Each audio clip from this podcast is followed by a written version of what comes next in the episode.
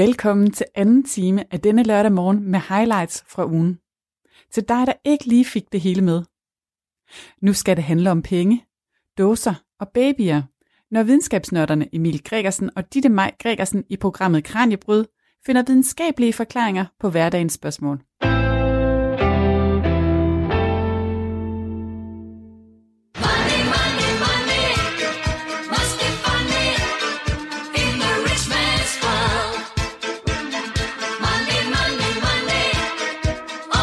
Er jo en uh, fuldstændig uh, klassisk uh, tekst, det her. Men er uh, penge også sjov i din verden, Mikkel? Nogle gange. Jeg tror i hvert fald på, at der er noget i, at det er, det er sjovere at have lidt for mange af dem, end, uh, end lidt for få.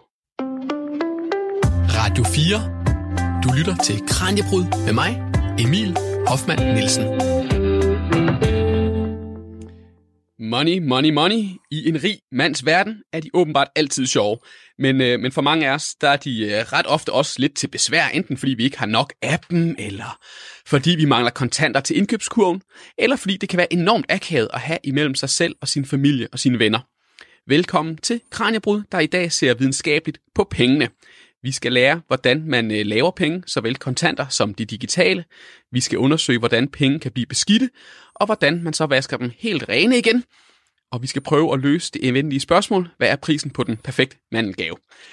Med mig til at se nærmere på alle de sjove, farlige og underlige penge, har jeg øh, Mikkel Thorup, professor i idehistorie på Aarhus Universitet. Velkommen til dig, Mikkel. Tak skal du have. Og øh, Mikkel, lad mig lige starte med at stille dig et spørgsmål, som du, øh, som du helt sikkert har fået utrolig mange gange før.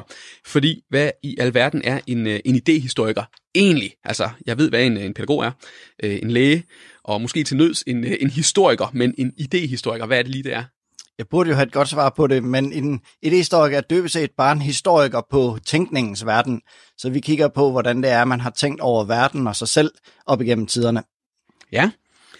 Og øhm, som, øh, som nyudnævnt professor i idehistorie på Aarhus Universitet, og, øhm, og der havde du sådan en tiltrædelsestale, og der sagde du, at din mission for idehistorie som fag, det er, at idehistorie i fremtiden skal være privatdetektiver på de levende idéer, frem for retsmediciner på de døde idéer.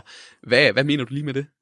Er det også lidt polemisk sagt, at vi tenderer til at kigge på idéer, der allerede er døde, som er fortidens idéer, og jeg vil også gerne kigge på de idéer, der stadigvæk er levende i blandt os, som vi er i gang med at tænke over, og i gang med at tænke nyt omkring. Ja, og øhm, så skal vi også undersøge penge i dag, og er vi så på privatdetektiver eller retsmedicinersporet? Er vi nok på privatdetektivsporet? Godt. Så lad os begynde. Jeg har lavet en, øh, en lille kort research på nettet, og fundet ud af, at man faktisk ikke ved sådan præcis, hvornår penge egentlig er opstået. Men de første skriftlige kilder, der omtaler dem, det er allerede for 2.500 år før vores tidsregning, altså sådan 4.500 år siden, i Mesopotamien, nutidens Irak, hvor man brugte sølv som valuta. Men ved vi, hvorfor penge de opstår, Mikkel?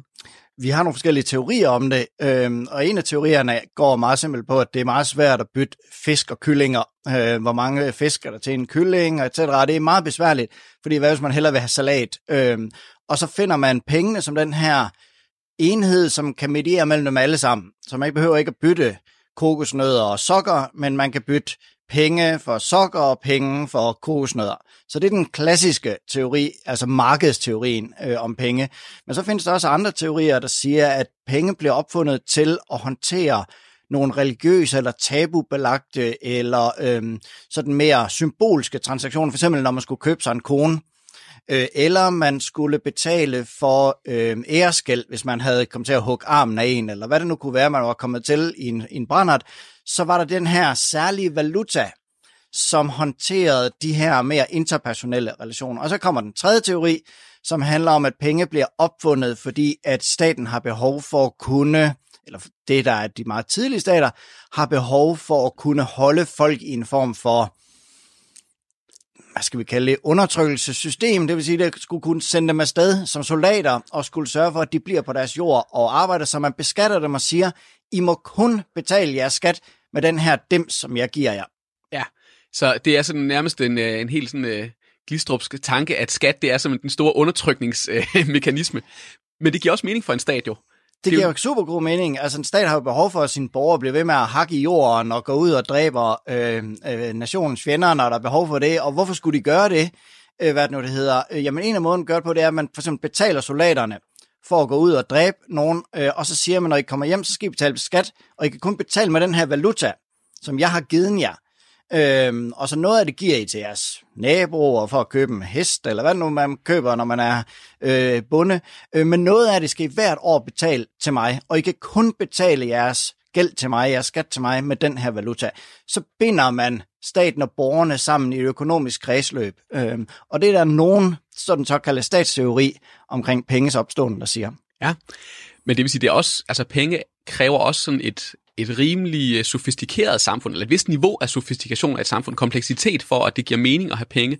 I hvert fald når du har et større, større valutasystem, fordi en meget tyder også på, at vi op igennem tiden har brugt alle mulige valutalignende systemer, mere lokale valutaer eller sådan mere ad hoc valutaer, øh, for eksempel en stang sølv eller en koverklump, eller hvad sådan nu kunne være for noget. Så, men det er klart, at et mere standardiseret system, som indebærer alle og som inkluderer alle, øhm, kræver en eller anden form for større organisering og en eller anden, hvad skal vi sige, vedvarende relation imellem en myndighed, hvad det så end er, og så en, øh, en befolkning. Ja, fordi nu, nu siger du selv, at, øh, at man har brugt øh, sølv for eksempel. Altså det er jo sådan meget kendt, det her med metaller. Mm. En eller anden, man vejede nogle metaller, og så havde det en værdi, man kunne bytte til, mm. til køer og grise. Mm. Hvor, hvornår går man sådan fra at have, have den der meget sådan fysiske penge til noget mere abstrakt, som, som måske mere har værdi som symbol? Jamen altså, vi, vi fortæller tit historien om overgangen fra øh, metalliske penge til papirpenge, som sådan en abstrakt historie, men jeg tror, man skal være opmærksom på, at vi altid har brugt det hele.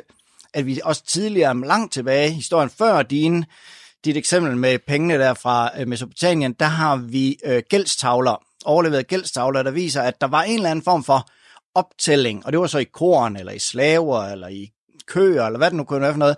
Så der forskellige ting har tjent som forskellige former for valuta, og vi har aldrig indtil for ganske nylig haft kun én valuta på et territorium. Der har altid været forskellige valutaer i omløb, som har været kontrolleret af forskellige, for eksempel handelsfolk, der har haft nogen, de religiøse systemer har haft andre, kongen har haft sin, en nabolaget har haft sin ved- hos den lokale købmand for eksempel. Øh, men i øh, sådan i 15-1600-tallet i Europa, der begynder vi at se en overgang til nogle mere abstrakte såkaldt kreditpenge, øh, hvor man begynder at skulle stole på, at der ligger en eller anden form for værdi langt bag den her lap papir, som man, øh, som man får, øh, og som man begynder at cirkulere. Øh, det, der sker, det er meget kort fortalt, at man låner nogle penge, så får man et, så får den, der har lånt penge ud, et kreditbrev, men det kreditbrev kan jo cirkulere, det kan man jo sælge til en anden, mm. og de kreditbrev begynder at cirkulere som en valuta, øhm, og så derigennem opstår et større sådan, hvad skal vi sige, penge- eller papirbaseret pengesystem. Men det er også der, hvor man kan sige, der begynder der skulle være en meget stærk stat. Fordi nogen skal jo kunne straffe dig, mm. hvis du snyder med det her stykke mm. papir. Ellers så, så har det ikke... Altså, hvis ikke jeg tror på, at du bliver straffet virkelig hårdt for at snyde med et gældsbrev, så, så kan jeg jo ikke tro på det. Er der ikke også sådan en... Altså, der er vel også nødt til at være en meget hård kontrol for at, øh, for at kunne have sådan et papirbaseret system. Jo, men der har altid, det har altid været et stort problem, det har altid været falsk mønteri øh, på forskellige vis. Altså enten at man malede nogle mønter, så de lignede guld, eller man klippede dem. Det har jo været den helt klassiske måde på, staten og andre har tjent nogle penge, det er, at man har klippet i mønterne. Dengang de var guld og sølv, så klippede man lidt af og påstod, at det stadigvæk var 100 gram, eller hvad det nu kan være. Øh, og da vi får papirpenge, så bliver det store problem jo, at folk kan trykke papirpenge, og det betyder, der kan man også se, at falskmønteri er en af de forbrydelser, der bliver straffet stadigvæk den dag i dag, bliver straffet utrolig hårdt, fordi det er så tillidsbaseret et system, så den mindste mistanke om, at der er falske penge i omløb, eller man ikke kan stole på værdien, er ekstremt undergravende for den enorme transaktion, der skal til for at holde en økonomi kørende. Ja, og øh, hvis vi nu sådan tager, tager lidt øh, historisk her i Danmark, altså vi har været lidt inde på det, hvad har man sådan brugt af, af ting som penge? Altså, nu har vi i dag vores, øh, vores meget abstrakte penge, der, der er etter og nuller. Hvis vi går længere tilbage i tiden, så er det vel metaller. Har vi også sådan historier for, øh, for dyr og alle, som har været brugt øh, som penge i, i Ja, den fordi de kontekst? fleste, fleste mennesker havde ikke sådan en masse penge liggende, eller, eller havde egentlig ikke, øhm, fik aldrig penge imellem hænderne. Altså, der var ikke nogen behov for dem, og, og det, som de gjorde, det er, at de havde en eller anden form for, lad os sige, gældsbog hos mm. for eksempel lokale herremand, eller lokale store købmand, eller et eller andet, øh, som man så afregnede med naturalier på et eller andet tidspunkt, øh, eller med en arbejdsindsats. Eller så. så det er jo ikke penge i, sådan, i den forstand, vi normalt tænker på, men det er valuta.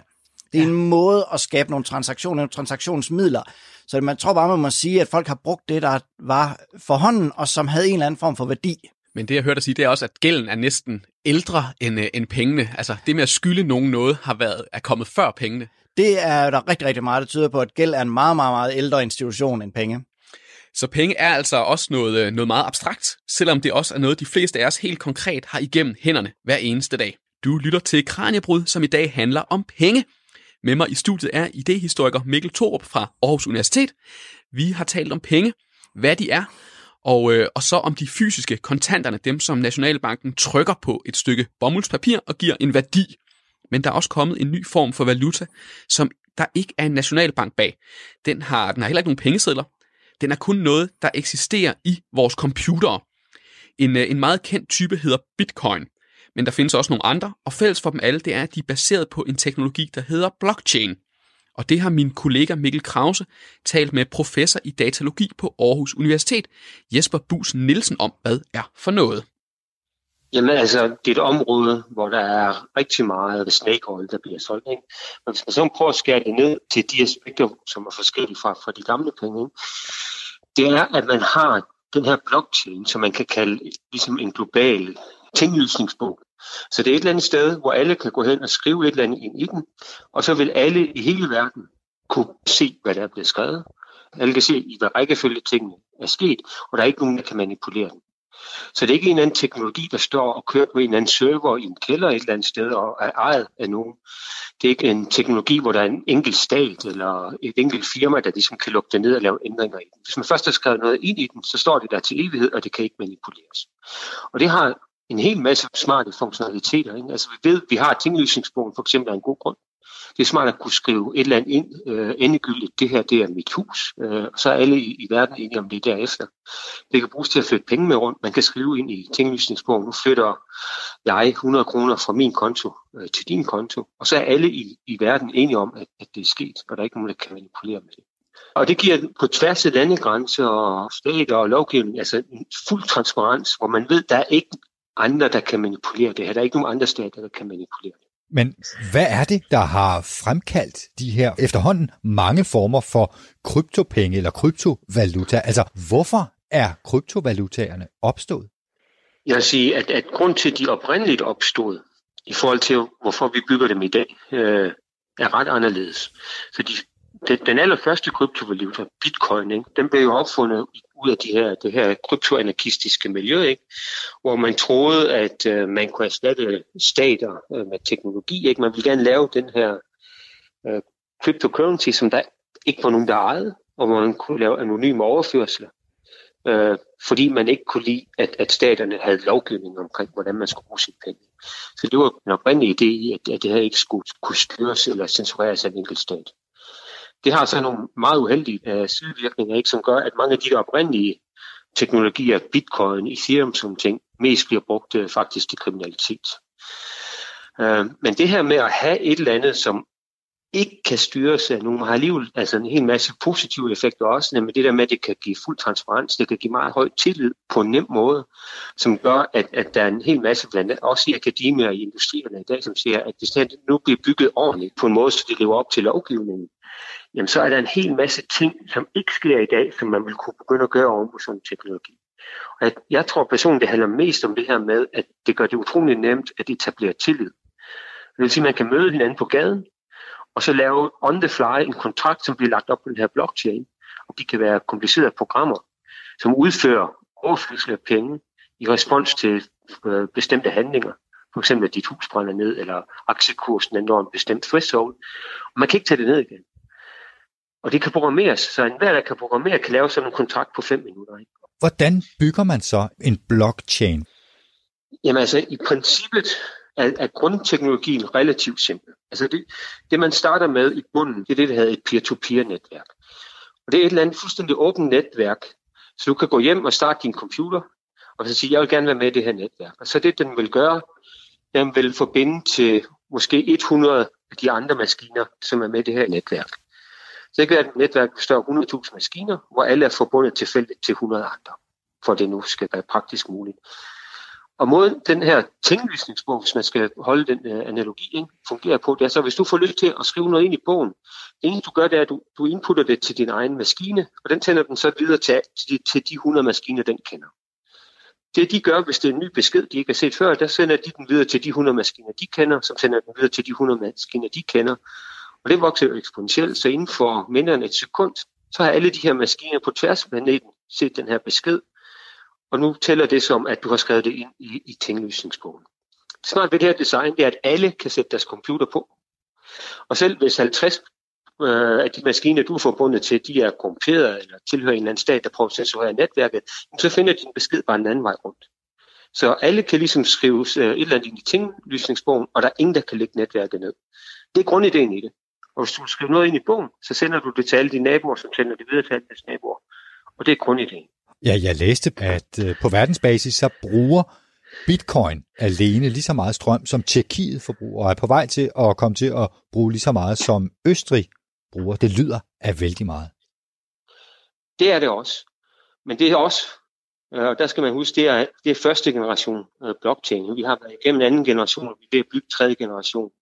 Og i dag, nu med de designs, øh, som vi har været med til at bygge ved, ved Aarhus Universitet, der vil det et tilsvarende størrelse netværk bruge omkring den samme strøm som min øh, mobiltelefon, når, når, den, når den kører, altså bruger. Og det sagde professor i datalogi fra Aarhus Universitet, Jesper Bus Nielsen til Mikkel Krause.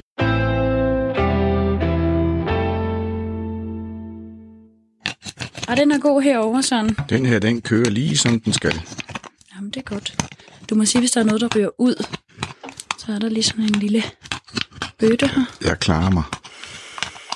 Ej, det er en livlig duft, der kommer op af den her. Det her dufter ikke af noget som helst. Nej, kan du sådan få det løftet? Ja, det kan jeg da. Det er også øh, det bambusskud, du står med der. De er sådan... at Man føler sig helt hensat til at sidde med bambus. Det er bambusskud i egen saft, kan jeg se. Det er det. Og jeg har sådan en omgang forloren skildpadde her. Det blæver sådan lige lidt, og det er dejligt brunt. Okay. Og duften tager mig simpelthen tilbage til sådan øh, stormomsuste aftener i Sydtyskland i et villatelt. Øhm, Søren, nu har du fået lov til at åbne den her dåse med den gode gamle hejfinde dåseåbner. Hvornår har du sidst brugt sådan en? Det har jeg her i løbet af ugen. Jeg har åbnet øh, tomat. Hvad hedder sådan øh, dåsetomater? Og det var uden sådan en klassisk ringåbning. Nej, det var med sådan en her. det var også med Ja, sådan en ja, her. og også sådan noget tomat, øh, det der ah, purévæsen. men det er lækkert. Radio 4. Du lytter til Kranjebrud med mig, Ditte Maj Gregersen.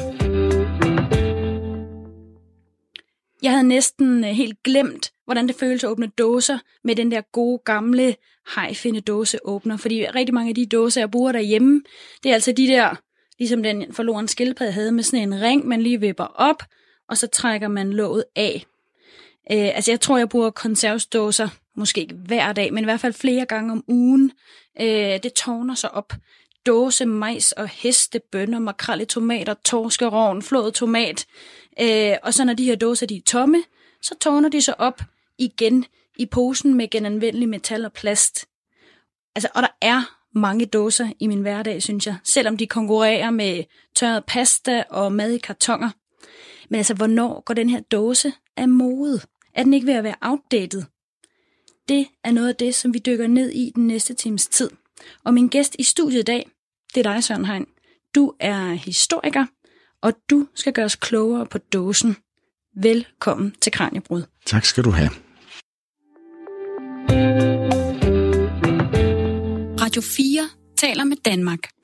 Jeg ved ikke, hvor meget dåsemad det fylder hjemme hos dig, Søren. Øh, men dåsen har i hvert fald ikke forladt de danske hjem endnu.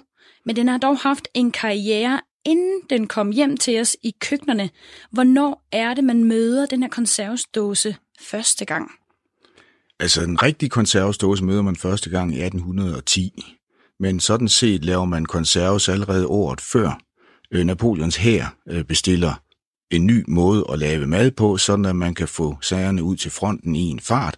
Og så er der en konditor inde i Paris, der finder ud af, at man må kunne koge maden på en art flasker, og så forsegle dem bagefter, og det bliver for så vidt den første konserves. Der er bare det problem, med de her flasker, de går jo i stykker for et godt ord. Så en af hans kolleger finder på allerede året efter, at man kan lave den samme proces. Så skal det bare puttes i en metaldåse. Og så lodder man det godt fast, og så ryger det ud til fronten, og så er Napoleon glad. Og det gjorde det nemmere, eller hvad? Altså de her dåser, de gik i hvert fald ikke i stykker. Altså, det gør det jo nemmere, det er klart, fordi øh, altså, du, kan, du kan jo transportere de her metaldåser, men de var jo store og tunge og skrumlede, og, og det var et værre mas. Og, Hvor store, ved du det? Nej, altså, de har ikke været små, ligesom det, vi står med nu, fordi de var jo til hele kompanier af soldater, så vi skal forestille os et eller andet, der hedder måske 10 eller 20 liter, ikke? Altså, det har været nogle ordentlige baser, man har stået med, og de skal jo så transporteres på øh, hestekære, altså. Det har været et værre mas. Hvor mange, altså, hvor mange mennesker skulle Napoleon have mad til? Jamen, Napoleons hære var jo rask væk på 100 eller 200.000 mand, eller 300.000 mand, og altså efterhånden, som Napoleon bevæger sig længere og længere væk fra øh, Frankrig, ja, så bliver forsyningslinjerne jo også længere. Så altså moderne hære havde simpelthen brug for fra begyndelsen af 1800-tallet at finde gode måder at sikre, at soldaterne kunne få mad. Når de havde plyndret og slået dem ihjel, der var i nære området, og de til gengæld havde brændt jorden af, så var der jo ikke mere mad at få, medmindre man fik det hjemmefra. Hvad, altså de her kæmpe dåser, hvad, øhm, hvad var indholdet? Hvad, hvad puttede man i dem? Jamen, det er jo typisk kød. Altså, øh, man, øh, man kogte kød og lagde i, og det var det, man øh, tog ud til fronten til soldaterne. Øh, så altså i, i dåsens første, mm, ja faktisk mange årtier, der er det stort set kød, kød og kød. Og de er altså til øh, øh militærbrug, og så er de til sømandsbrug. Øh, det er der, hvor man bruger den slags. De erstatter jo for så vidt saltet kød, ikke? Ja. Det her med at tage det med ud på havet, var der noget... Øh, altså, det var vel også bare, fordi det så var nemmere. Man havde alt det her kød i en kæmpe dåse. Og så, hvad, altså, når man så åbnede den, så skulle man spise det hele på en gang, eller hvad? Ja, det skal man jo. Altså, det er jo principielt nemmere, ikke? Altså, du har nogle, øh, nogle afmålte portioner, øh, og så slipper du også for at have de her kæmpe saltlagekar, hvor kød jo øh, har en tendens til at blive grønt og, og lugte grimt, og du skal skrabe det første af, før du kan spise det næste. Så altså, dåsen er jo, er jo en stor forbedring af de fødevarer, man får til sådanne særlige områder, altså søens folk og, og, og, og, og hæren i forhold til, hvad man har før. Ja. Du siger det med, at det er kød, man putter i dåsen. Ja. Altså, hvad slags kød? Er det gris og ko, eller... Altså, jeg går ud fra, uden at være ekspert på præcis, om det er gris eller ko, at man har puttet det kød i, som man havde ved hånden. Så altså, hvis øh, vi taler om Napoleon, ja, så bruger man nok oplagt oksekød i begyndelsen. Øh, med, for, for øh, svinekød er jo ikke så populært i Frankrig, men principielt en hver slags kød. Puttede man andet i de her dåser? Eller var det mest kød? Hvad med grøntsager, kål eller et eller andet? Altså, man kan jo godt putte grøntsager i, men, men, men det støder faktisk først til senere i dåsens historie. Altså, det er en, en kødsag i begyndelsen. Ja. Øh, hvem havde ellers gavn af de her dåser? Nu har vi talt krig, vi har talt søfart. Jamen, det er der stort set ingen, der havde de første mange årtier. Altså, det er jo noget bøvl med de her dåser, og maden er jo ikke specielt øh, velsmagende. Øh, og desuden var den hammer dyr. Altså, det var en dyr proces. Man lavede jo øh, dåser manuelt øh, indtil 1860'erne. Og det vil sige, at, at det koster penge at lave en dåse. De var tykke. De var meget tykkere end det, vi kender i dag. Så der er ikke sådan et godt... Altså, det er, ikke, det, det, det er jo ikke en konkurrent til øh, fødevaremarkeder, som øh, var rundt omkring i Europas byer, før vi kommer meget langt op i 1800-tallet i virkeligheden. Så det er, øh, det er sådan en nicheproduktion til militær og til øh, øh, søfart. Men, men over midten af 1850'erne, der bliver der sådan en vis mode for velstående mennesker, at de skal kunne vise, at de har dåsekød i huset. Øh, og vi kan for øvrigt se det også i litteraturen, for eksempel øh, Kiplings Stilk og Company. Jamen altså drengene her, når de rigtig skal feste, så har de fået fat i dåser et sted, som de så skal sidde og åbne. Der er sådan en prestige i det, hvis du hører til de bedre lag. Men, men igen, hele 1800-tallet, der er det altså ikke noget, der har et kæmpe omfang. Nu siger du det her med at åbne dåserne. Altså, hvad gjorde man ude ved fronten, når man skulle åbne de her dåser? Der hakkede man bajonet i. Eller også så skød man med gevær, så skød man hele toppen af dåsen her, så man kunne komme ned til godterne. Fordi man havde faktisk ingen dåseåbner. Af en eller anden besynderlig årsag, så går der 50 år fra man opfinder dåsen, og til man opfinder dåseåbneren. Så øh, det har været, øh, altså alene, alene af den grund har det jo været noget, der har været svært at bruge i en privat husholdning. Du skal tænke på, at det har jo ikke været sådan nogle tynde tindlåg, som vi har i dag. Det har jo del med været, jeg ved ikke, 2 mm jern eller noget af den stil, ikke? At det lyder som noget griseri, hvis man skal til at skyde sådan et låg af. Jo, men man er jo også i krig, ikke? Jo, jo, det er rigtigt. Det er rigtigt, så gør det ikke så meget. Øh, man har hørt meget om øh, altså Første Verdenskrig, og så de her gulasbaroner. Hvis du lige skal knytte en kommentar til dem, altså hvad, hvad er en gulasbaron? Altså en gulasbaron er jo egentlig et dansk øh, øh, ord for de spekulanter, der øh, fandt på at sælge snart sagt hvad som helst spiseligt og sende ud til øh, øh, de stridende parter i øh, krigen. Og i Danmark sendte man jo først og fremmest sine, sit kød til øh, Tyskland. Og, og det er jo klart, at her spiller igen, der spiller dåsen en meget stor rolle, fordi det kan konserveres og sælges, øh, sendes ret langt. Man er også blevet dygtigere på det tidspunkt til at konservere, altså hvor man tidligere kun havde en forsejling, og det kunne så holde sig også meget. Ikke? Så har man lavet et eller andet system med dobbelt forsejling, så tingene kan holde virkelig godt.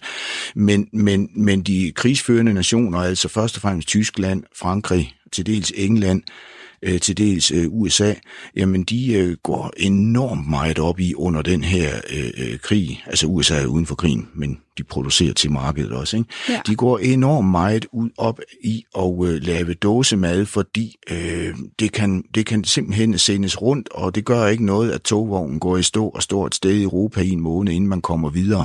Så det er en rigtig fed fidus for dem. Og øh, soldaterne er jo for så vidt også glade for det her, fordi de får mad, der ikke er fordærvet. Man har talt lidt om sådan øh, tvivlsomt indhold i nogle af de her dåser. Øh, men altså, der var nogen, øh, der så den her fidus i, øh, at man ikke kan se indholdet, når nu det var i dåserne. Radio 4 taler med Danmark og du lytter til Kranjebrud med mig, Ditte Maj Gregersen. Programmet i dag handler om konservesdåsen, og i studiet har jeg historiker Søren Hein og en øh, lækker forloren skildpadde, som vi øh, nyder duften af i studiet. Søren, dåsens storhedstid i det skandinaviske hjem. Hvornår var det? Altså, det sætter ind i slutningen af 40'erne, og så, øh, øh, altså det store gennembrud, det kommer i 50'erne, og så er man sådan set øh, på dåser helt op til et eller andet sted i 80'erne, hvor for alvor frostvarerne overtager øh, øh, det her felt. Men det er jo 50'erne, hvor man virkelig for alvor siger, nej, hvor er det fedt med dåser. Altså, det er moderne tider. Hvis du er en moderne husmor, så skal du altså spise din mad øh, per dåse. Og øh, man kan få alt på dåse på det tidspunkt. Altså, man kan få grøntsager af hver slags, ikke? Og, og det betyder, at du kan sådan set lave et helt måltid, som du kan sammensætte ved hjælp af en 3-4-5 dåser. Det fortæller man, at det er også det sundeste. Grøntsagerne bliver kun bedre af at være en tur igennem en dåse. Øh, Du kan lave de lækreste retter, og først og fremmest, du kan spare tid. Altså man er inde i en, en, en periode, hvor det der med, at du kan spare tid, det er en meget vigtig faktor, øh, øh, også for fin madlavning. Ja, så der er både noget med, at det er sundt, og det er praktisk. Ja. Hvad er det? Nu siger du det her med, at man kan lave et, mal, et måltid øh, bare ved at åbne dåser. Så der var både noget kød, og så var der, øh, hvad hedder sådan noget, fine ærter, og hvad hedder sådan noget, øh, bønner, og Gulerødder. karotterne. Ja. Ja, hele svineriet er der. Altså, der er også færdigretter. Øh, færdigretten bliver jo opfundet allerede under Første Verdenskrig igen. Det er den franske her. Den synes, den soldater skal spise bedre end de andre her. Så allerede der er der færdigretter, og det er også på spil allerede i 50'erne, men slår virkelig bravende igennem i 60'erne. Altså, så du kan få millionbøf på dåse, og bøf med, med sovs på dåse, og så har du så kartofler på dåse ved siden af, og så plører du de to ting ned i gryden sammen, og så har du en lækker ret, som er lige så god som alt muligt andet, eller bedre, siger man. Øh, øh men altså, altså i 50'erne er, er, er det i meget, meget høj grad det der med, at du har en hver af ingredienserne, og så sætter du så hele batteriet op foran dig, og så som den travle husmor, du er, så kan du bare pløre det sammen, der nu skal være, og får du uventede gæster, jamen, så tager du bare en dåse med, det bliver jo kun bedre af den grund. Ja, og jeg har faktisk taget sådan nogle, øh, jeg har taget nogle gamle reklamer med, hvor man netop kan se her, hvordan det sådan er legnet op. Ja. Øhm, der er lige sådan nogle dejlige dåse champignon her, og sådan nogle, øh, hvad hedder sådan noget, overskårende arikover, ja. Øh, det der, det kan jeg faktisk ikke helt se, hvad er. Det er da, det er da, Er det bambusskud, det er tror det du er det? da bambusskud igen. Det tror ligner det i hvert fald. Ja. Og så ærterne og de der gulerødder, som ikke ligner gulerødder, øh, men som, som er sådan helt afrundet. De er Ja. nok sådan maskine Ja, de er nok maskinafrundet. Og så imellem kan du se som skillevægge, der er der Ja. ja. spars.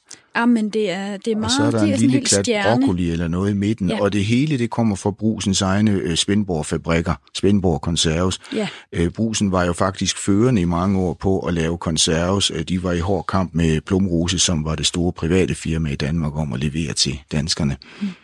Men det var altså både, det var både praktisk, og det var sundt øh, at spise det her konserves. Altså, der var ikke noget bedre. Altså, hvis du er et moderne menneske, så var det bare konserves ud med de der friske grøntsager. De havde ingen næringsværdi ved siden af det, du kunne få på dåse. Sådan lyder det i reklamerne fra 50'erne. Ja. Altså, hvordan, øh, hvordan blev det markedsført? Altså, man markedsfører det jo dels via annoncer, som dem, du viser her, altså halv- eller helsides annoncer. I, I det her tilfælde er det nok samvirke, altså brugsforeningernes eget blad, men, men jo på samme måde for øh, Plumrose i øh, ugepressen, øh, og til dels også i dagspressen, men så markedsføres det jo også via for eksempel Kirsten Hyttemeier og andre af dem, som laver øh, opskrifter og fortæller husmoren, hvordan hun skal lave mad i øh, ugebladene. Øh, der er jo ikke det ugeblad i øh, Øh, landet, og der er ikke det søndagsmagasin, som ikke har en fast spalte om øh, enten ugens menuer, eller hvordan du skal lave noget særligt godt. Og der er det jo ret typisk, at, at lige så snart vi er på den anden side af krigen, så kommer faktisk med Kirsten Hyttemeier, hun betyder enormt meget for det her. Jamen, der kommer hele det her ind med, at det bliver bedre, hvis du bruger dåser. Altså, det er hurtigere, men det bliver faktisk et bedre måltid, du får. Det bliver mere appetitligt, det bliver sundere, og det bliver smukkere. Altså også ernæringsmæssigt i forhold Ja. til vitaminer og sådan Ja, noget? altså man slår på, at det er, er, er ernæringsmæssigt er bedre, og at der er, vitaminerne bevares bedre, end hvis du spiser friske grøntsager. Og det er i hvert fald ikke sandt, fordi vitaminer har det ikke så godt med øh, øh, at komme på dåse, fordi øh, det at konservere på dåse indebærer, at du skal have en opvarmningsproces ret højt op, jeg tror det er 130 grader cirka. Øh, og det slår jo altså øh, så godt som alle vitaminer ihjel, så du kan være ret sikker på, at dåse grøntsager ikke er så vitaminfyldte. De kan indeholde anden øh, god næring, men lige præcis det med vitaminer er lidt et problem. Og du øh, lytter til Kranjebrud øh, med mig, Ditte Maj Gregersen. Og programmet i dag handler om konservesdåsen. Og i studiet har jeg historiker Søren Hein og en række kulinariske dåsemadsoplevelser. Den forlorene skildpadde. Ja, nu har vi bambuskudene, Det er nok sjovt med lidt ekstra til dem. Der er, vi har hummus på dåse. Der er øh, peberkippers og makrel i tomat. Øh, en masse gode klassikere. Øh, vi starter med at høre, øh, hvordan dåsen op igennem 1800-tallet fik betydning for krig og søfart. Og i 50'erne, der havde den altså sin, i 1950'erne, der havde den sin storhedstid. Og nu skal vi høre lidt om, hvor dåsen den er henne i dagens køkken af nu 2019. Fordi dåsemad, det har et lidt dårligt ry i dag, sammenlignet med tidligere. Øh, en gang var det luksusmad, og sidenhen er det blevet forbundet med en slags tavlighed, øh, mistænkeliggjort som ernæringsfattig lavstatusmad. Helle Brøndum Carlsen er lektor i madkundskab på Københavns Professionshøjskole, og så har hun skrevet 25 kogebøger, og sammen med sin datter, der udgav hun i 2014 bogen Dåseskjul, det langtidsholdbare køkken, hvor de slår et slag for dåsemad. Og min kollega Mel Krause ringede til hende for at høre, hvorfor de ville give dåsen dens ære og værdighed tilbage. Jeg vil gerne rehabilitere dele af konserves. Der er bestemt også lavet rigtig meget dårlig dåsemad, og det skal ikke rehabiliteres. Men sådan at, at, at sænke dåsen fuldstændig er jo tåbeligt, og det gik vist nok mest op for os, da vi et par år før vi skrev bogen, var en øh, tur i Tunesien, og der kom vi ind i en butik med tun på dåse. Og tun på dåse, det har altid for mig været sådan noget studenterhybelmad med, at man kunne få tre for en 10'er eller en 20'er. Øh, da jeg var ung, var det sikkert for en 10'er. Øh, ned, nede i et, et, et eller andet lavpris supermarked. Men så kommer vi ned til Tunesien, og så kan man få tun på dåse til mange hundrede kroner. Ja, der er nogen, der sågar koster 1000 kroner for en lidt større dåse. Og så stod vi sådan lidt og sagde, hernede er det en luksusspise at spise dåsemad. Og så begyndte vi at kigge os om, og så, nå ja, vi køber jo faktisk også konfiteret and på dåse, og det smager da også rigtig godt. Og så, øh, jeg bor i et kvarter, hvor det, for eksempel, jeg har sådan en under Let's Shop af Daniel Let's, øh, som er franskmand, hvor han har alle mulige øh, delikatesser på dåse. Og så tænker jeg, der er et eller andet, danskerne har misforstået, fordi de troede, at dåsemad, det kun skulle så være der, hvor vi solgte alt det dårlige. Så derfor tænkte vi, nu skal vi lige fortælle, at man kan faktisk også få nogle gode ting på dåse, og det, der er noget ret langtidsholdbart i det, at du altid har noget stående, ikke skal storme ned og købe ind hele tiden, og i øvrigt også har noget, som kan transporteres ganske fornuftigt, fordi dåse jo er øh, holdbar til lang, lang transport også. Men når det kommer til ernæringsværdien og lødigheden af den mad, vi henter ud af dåserne, hvordan står det så til? Er der lige så mange øh, vitaminer i? Nej, der er nogle vitaminer, der ikke tåler øh, langtidsholdbarhed, og det er jo øh, det, vi kalder primært de vandopløselige vitaminer, det vil sige, det er B-vitaminerne og C-vitaminerne. De kan ikke lide lys, de kan ikke lide varme, de kan ikke lide øh, lang tid, de kan, de kan ikke lide vand, øh, så de trives ikke så godt ved at være blevet kogt og være i en dåse. Man kan sige, at i det øjeblik noget C-vitaminholdigt bliver konserveret i dåsen, det er jo det, man gør. Man lukker dåsen, og så autoklaverer man den. Eller jeg ved aldrig, hvor man skal lægge det tryk. Men altså, den kommer ned i sådan en, en form for henkogning med et meget højt tryk også.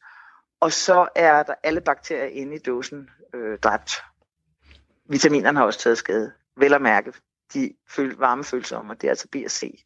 Så har vi fat i noget, hvor du egentlig ikke tænker, at du skal have dine B og C-vitaminer fra. Men derimod en fed fisk, så er D-vitaminerne i den fede fisk ikke beskadiget, for det er en fedtopløselig vitamin. Øhm, mineralerne tager heller ikke skade af at være i en dåse, hvis vel at mærke, dåsen er ordentligt forsejlet, og det er de nu om stunder. Og så har vi jo faktisk, hvis vi er på sådan en sundhedsmæssig side, en, en vis garanti for, at mad på dåse øh, er hygiejnisk forsvarligt. Det betyder ikke, at jeg synes, at vi skal have alting på dåse, men der er faktisk nogle af de ting, vi vil koge rigtig længe, eller forarbejde rigtig længe, også selvom vi ikke kom dem på dåse, de kan med fordel være på dåse. Men gør det ikke også noget ved smagen, når man udsætter maden for den her autoklave, højtryksbehandling osv.? Jo, det gør det, og det er derfor, at den mad, der skal på dåse, skal primært være mad, vi ellers også selv ville have lavet simre, eller koge, eller marinere, eller oliere i lang tid. Fordi så er det jo bare dåsen, der står og gør det for os. Og det er jo netop derfor, at alle de her ansjoser og muslinger og tun og, og, og fiskekonserves i det hele taget, hvis det er lavet ordentligt, og det er jo det første forudsætning for, at en dåsemad er god, øh, så er dåsen faktisk nærmest bare en rigtig god, øh, ikke lager, men det er, ligesom man skal hænge oksekød, så kan man sige, det er sådan en måde at modne det på, ved at lade det ligge der i dåsen. Når så dåsemad generelt har fået det her dårlige ry, konserves betragtes som sådan lidt tavlig mad generelt, hvad er det så, tror du, vi ikke kan lide ved konserves? Det vi ikke kan lide er jo, at da dåsemaden havde en af sine store opblomstringer efter 2. verdenskrig, hvor alting skulle være så praktisk, og kvinderne var jo gået ud på arbejdsmarkedet, eller rettere sagt, færdigmaden skabte muligheden for, at kvinderne kunne styrte ud på arbejdsmarkedet, så var, var der samtidig nogle producenter af mad, der tænkte, hehe, nu laver vi nogle rigtig underlødige produkter. Det var nok ikke det, sådan, de tænkte. De tænkte, nu laver vi nogle rigtig billige produkter, vi kan putte ned og tjene mange penge på. Så dåsen blev et skjulested for dårlig mad. I stedet for at være øh, øh, opbevaring for noget, der smagte godt og var ledigt. Og, og det øh, har vi jo altid været rigtig dygtige til i Danmark, at øh, tage til takke og være nøjsomme og sige ja, og det er også i orden, og bare det ikke koster noget, så er vi da glade. Så, så vi har været et super godt afsætningssted for dåsemad af den dårlige kvalitet, mens for eksempel franskmændene øh, har, har specialbutikker, hvis hylder buner af dyr og lækker dåsemad. Men når der ikke er den helt store afsætning af konserves i Danmark, hvordan er udbuddet så? Hvor meget er snopperi, og hvor meget er realiteter, når vi ser på den dåsemad, vi rent faktisk kan købe i butikkerne i dag? Altså man kan jo sige, at, at der er forsvundet en del af de dåser, der faktisk havde noget Bix bras i sig. Fordi der, altså jeg kan jo huske fra min barndom, der var der jo ravioli på dåse. Det har ingen steder hjemme i den verden. Pasta skal være frisk kogt. Øh, altså det var virkelig sådan en misforståelse af, hvad, hvor man skulle gøre den slags ting. Så man skal se på, hvad det er for nogle typer af mad. Og det, der forhåbentlig bliver tilbage nu, er de dåser, der fortjener at blive ved med at være dåser. Der er jo kommet tendenser på restauranterne, hvor man kan få serveret en øh, ansjos, så får man simpelthen dåsen ind, og så sidder man og tager de her udsøgte ansjoser øh, op, og- eller små sardiner. Og der har været et par restauranter, der sådan har kørt med hele dåse øh, antipasti, hvor man har fået forskellige dåser sat ind, og så kunne man sidde og spise dem, som smagte smager fuldstændig fremragende. Så hvis det er den slags dåser, der bliver tilbage på hylderne, så er det jo godt. Så øh, lad os øh, få fjernet alle de der bønder på dåse for eksempel, som var moderne i, for nogle generationer siden, eller i hvert fald en generation siden. Og så lad os øh, sige, naturen har lavet sine egne dåser i form af kålhoveder, der kan holde en hel vinter nærmest, og lad os tage de, de produkter, der virkelig giver mening, også transportmæssigt, bæredygtighedsmæssigt. Øh, for eksempel øh, flåede tomater er jo blevet varmebehandlet og bliver tit brugt i en sovs, der skal koges øh, i en halv til en hel time for at lave, lave en intens tomatsovs. Hvis de er høstet øh, under socialt bæredygtige vilkår, og øh, det siger, at arbejderne har haft det godt, det har de nemlig ikke altid, og at øh, tomaterne er høstet, mens de faktisk er på deres højeste i for eksempel Italien, så får vi jo en meget mere smagfuld tomat, end at købe en frisk tomat nede i supermarkedet, der er blevet høstet fra et drivhus uden for sæson. Og det sagde Helle Brønum Carlsen, lektor i madkundskab og kogebogsforfatter. Søren, er du enig i hendes pointe om, at dåsemaden den blev anset for tavlig, fordi producenterne de spekulerede i dårlig mad på dåse? Altså ja, det passer jo rigtig fint ind i dansk fødevareindustri i det hele taget. Altså siden øh, et sted over midten af 1800-tallet, så har man jo lavet øh, fødevarer med henblik på eksport. Og øh, så har man så spist de dele, som ikke kunne eksporteres, fordi de er jo for ringe. Det er jo derfor, at danskerne elsker lever på steg. Det var jo sådan et, et, et, et leveren kunne man ikke rigtig komme af med. Så måtte man opfinde et eller andet produkt, som man sagde var fint. Så det passer fint.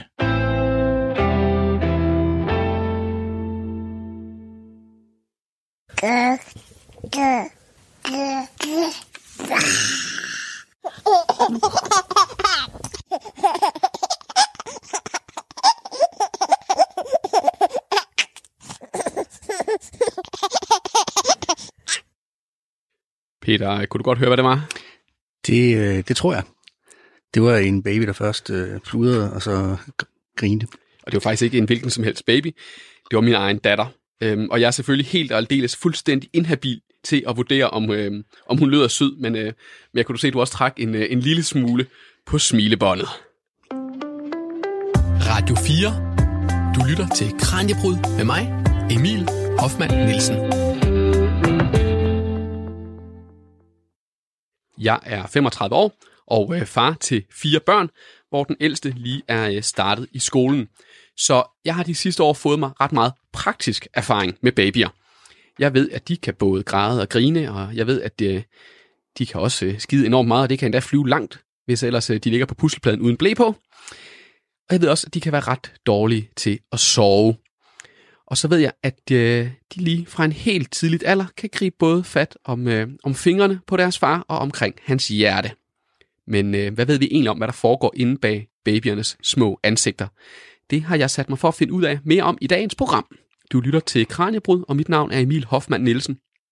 I dag skal vi dykke ned i øh, forskellige videnskabsgrene, der alle sammen prøver at forstå babyer.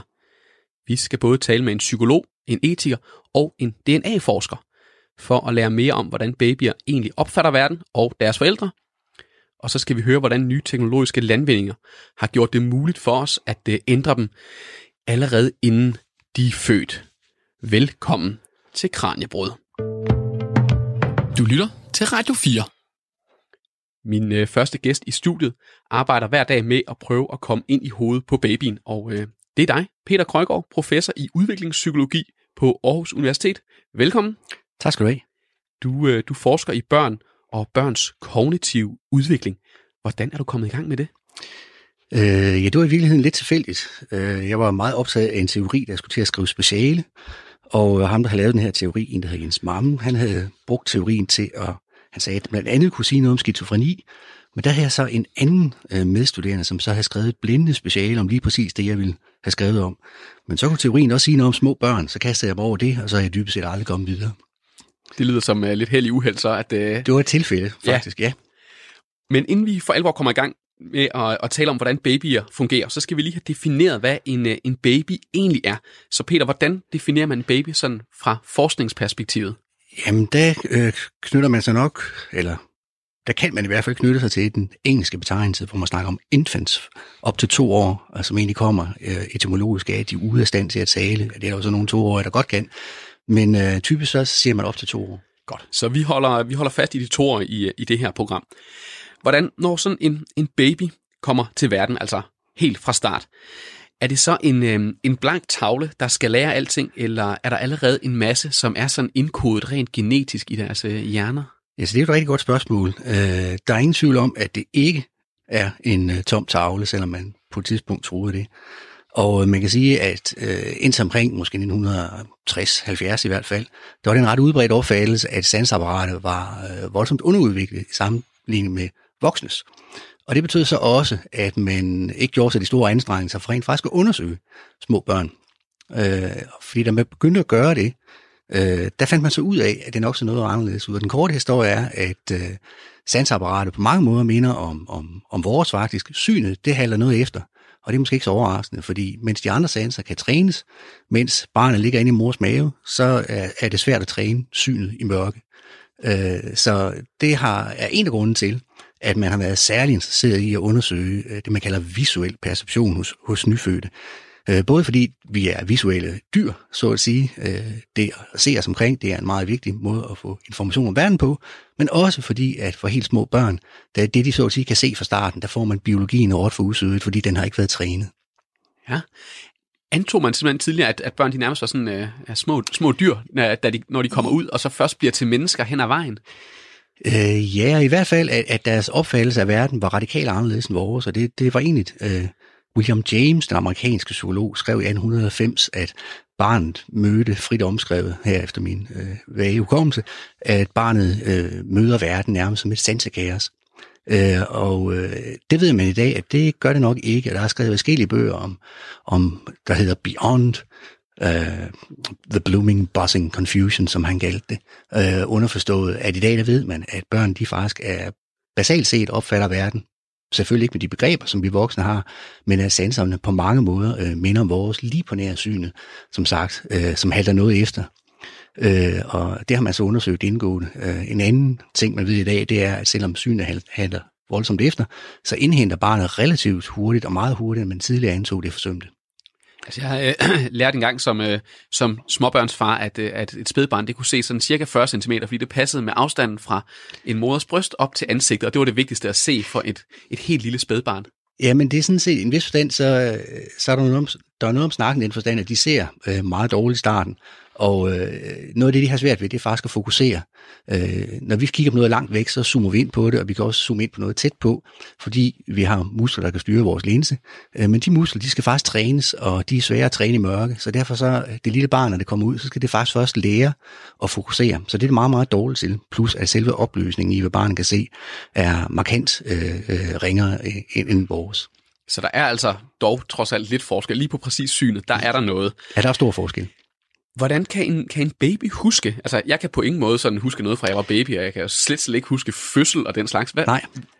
Jamen, øh, helt basalt set, så øh, virker, øh, så er hukommelsessystemet, så at sige, øh, i det rå form op at køre helt fra starten af, men de virker ikke, ligesom, øh, de virker ikke så godt som dit og mit.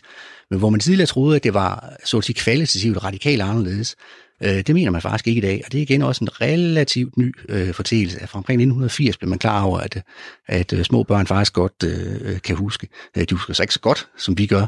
Øh, Men, og glemmer de så også det hele igen efterhånden, som de bliver større? Ja, øh, altså hvad, øh, øh, de glemmer hurtigere, end vi gør, og, og er dårligere til at konsolidere det, de oplever. Øh, både fordi der er noget, en, så at sige, noget neurologi, der, der for alvor skal op og køre, øh, men også fordi, at de ikke har et så omfattende begrebsapparat at koble det, de oplever, øh, sammen med. De har for eksempel slet ikke et sprog, ligesom vi har det, som hjælper, så at sige, til at rubricere og kategorisere det, vi oplever. Øh, og det gør, at øh, mange, der er noget, der tyder på, at meget af det børn oplever, de, det er øh, begivenheder, som er sådan, eller som rubriceres som sådan nogle små øer af erindringer, men hvor barnet efterfølgende har svært ved at kæde det sammen. Med, øh, med ny forskning er det faktisk blevet muligt for os ikke blot at øh, præge og opdrage vores babyer, når de er blevet født. Med den nye DNA-saks CRISPR er det faktisk blevet muligt for os at gribe ind i, hvordan vores babyer skal være, allerede mens de stadig ligger i maven.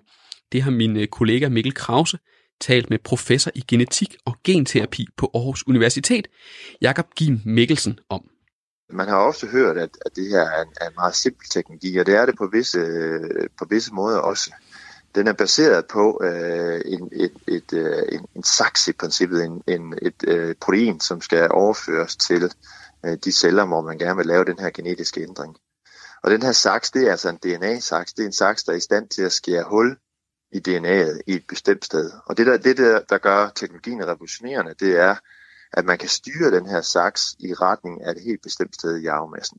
Og det sker ved et andet lille molekyle, som, som står for den her sådan GPS-agtige funktion, at den kan styre saksen hen i det sted i arvemassen, hvor man er interesseret i at lave et klip. Og det, et klip, det, er jo, det giver jo ikke rigtig umiddelbart mening, hvordan det sådan skulle føre til, at man kunne reparere en mutation, for eksempel, der giver sygdom. Men pointen er, at cellen øh, vil være i stand til at reparere, måske, øh, på en, en bestemt måde, lige præcis det her klip, som vi laver med, øh, med DNA-saksen. Og i forbindelse med den proces, der har vi så mulighed for at, at, at, at ligesom styre processen, sådan at cellen vil kunne reparere ikke bare det her klip, men også en mutation eller en fejl, som sidder lige i nærheden af det her klip. Og det vil sige, det er mulighederne for at lave genetiske ændringer i det tidlige foster. Og hvor tidligt betyder... taler vi om her? Jamen her taler vi jo om en ændring, der ligger på det allertidligste niveau. Det vil sige, når en, et, en ægcelle er blevet befrugtet af en sædcelle.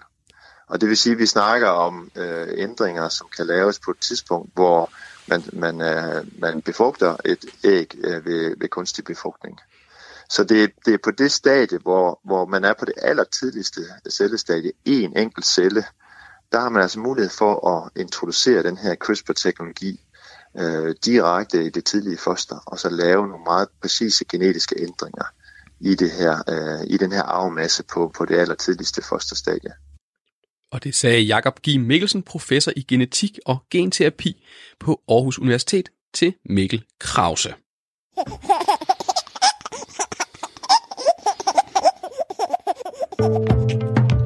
Du lytter til Radio 4. Og øh, programmet hedder Kranjebrud, som i dag ser nærmere på babyen. Vi har lige hørt, hvordan et, øh, et nybrud i genetikforskningen har gjort det muligt for os at ændre på babyers DNA, allerede inden de kommer til verden. Og det stiller os jo unægteligt for nogle ret tunge etiske overvejelser, som, øh, som forskeren også fortalte om. For selvom vi kan, bør vi så blande os i, i fremtidige generationers gener. Det spørgsmål ved min næste gæst i studiet rigtig meget om. Det er øh, Morten Die, lektor i filosofi og etik på Aarhus Universitet. Velkommen til dig, Morten. Tak skal du have. Det her med at, øh, at diskutere, hvad man må gøre med foster, det er jo et meget kontroversielt emne. Og det er vel heller ikke en diskussion, som lige er opstået nu her med, øh, med CRISPR-teknologien, som er relativt ny. Nej, altså det øh, føder jo ind i sådan en bredere diskussion om øh, også, hvad vi, vi skylder fremtidige personer, kan man sige, og, og hvor langt øh, forældreansvaret ligesom øh, rækker. Så man har jo øh, altså også altid haft den der diskussion om de særlige ansvar, gravide kvinder har over for deres øh, foster, og de skal lade være med at drikke sig i hegnet, mens de er gravide og sådan noget, fordi det kan skade øh, fosteret. Så der har altid været det der med, at, øh, at øh, foster selvfølgelig er, er omfattet af nogle moralske øh, hensyn. Og så kan man sige, at det nye her er jo, at, at øh, her er vi på så tidligt stadium, så, øh, så øh, der gør sig nogle andre ting gældende. Vi har ikke at gøre med et, et sansende, følende væsen, og øh, langt hen ad vejen er den der, der er ikke rigtig etableret en relation til det væsen inde i maven endnu, og, øh, og sådan noget. Så ud fra den betragtning er der nogen, der synes, at jamen, så er det mere uskyldigt at begynde også at, at foretage indgreb på det stadium, ikke? Ja, fordi vi snakker her om en, en teknologi, hvor man ændrer på, på selve koden for, mm. hvordan mennesket, det her lille foster, skal udvikle sig, men, men allerede inden det er blevet til. Altså det er, mens det er få celler gammelt, typisk man gør sådan noget her. Ja.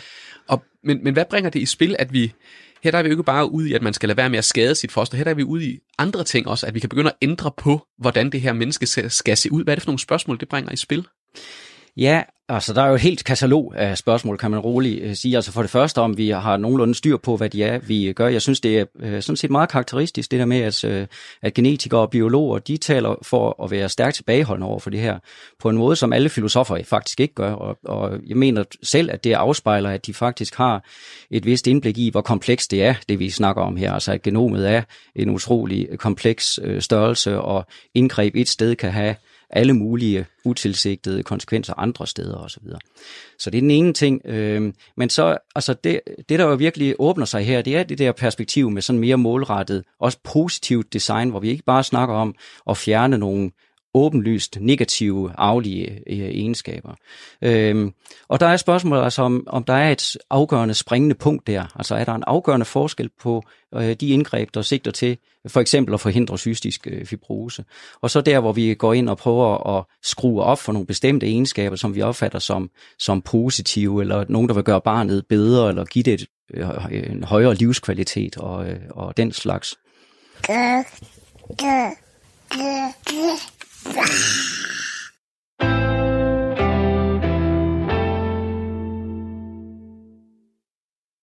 Det var denne uges opsamling på Kranjebrud. Har du lyst til at høre programmerne i deres fulde længde, kan du finde dem på vores hjemmeside radio4.dk eller i vores app. Nu er det tid til nyhederne og weekendmorgen. Klokken er 8.